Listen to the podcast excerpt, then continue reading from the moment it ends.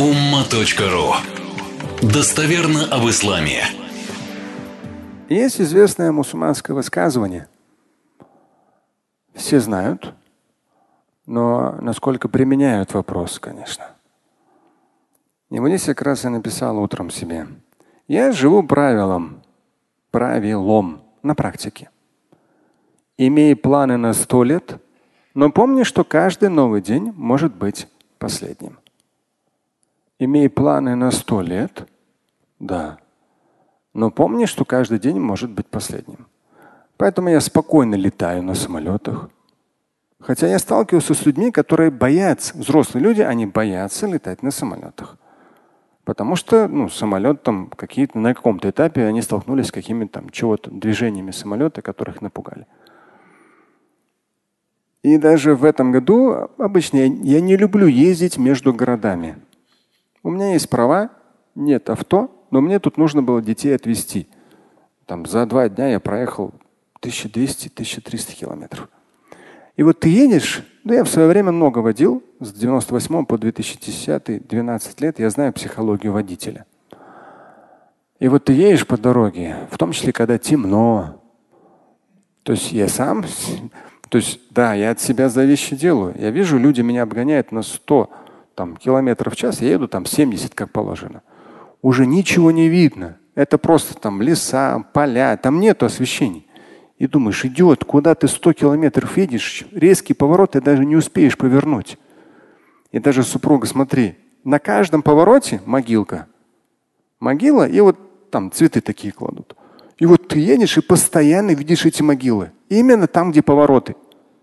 Конечно, я 100 километров не еду. Зачем? Я сам себя Валя тульку биайдикум или тахлюка в Коране говорится. Сами себя своими руками в опасность не кидайте. Я не еду 100 километров в час. Не, не вижу в этом смысла. Это опасно.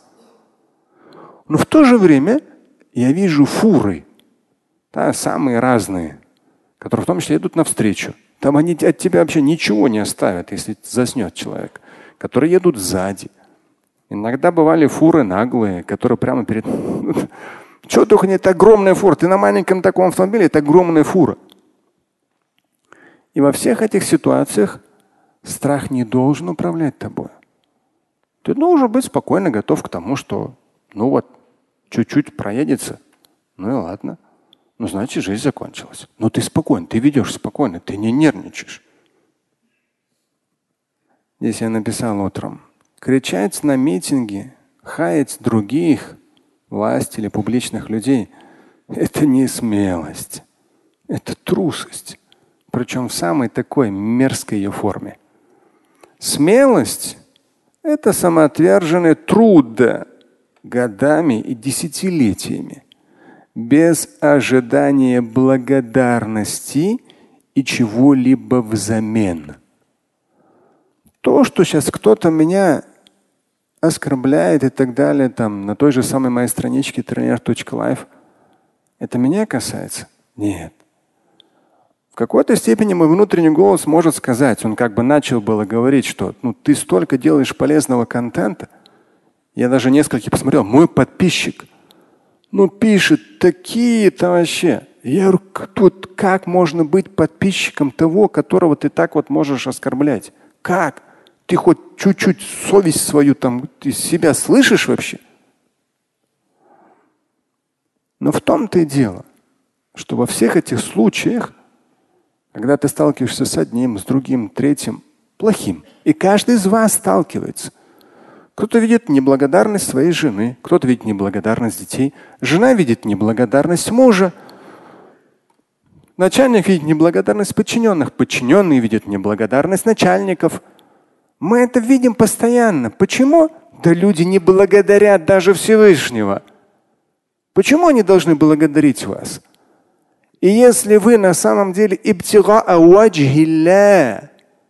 вы делаете то или иное хорошее пред Богом, почему вас должно задевать то или иное от людей, исходящее?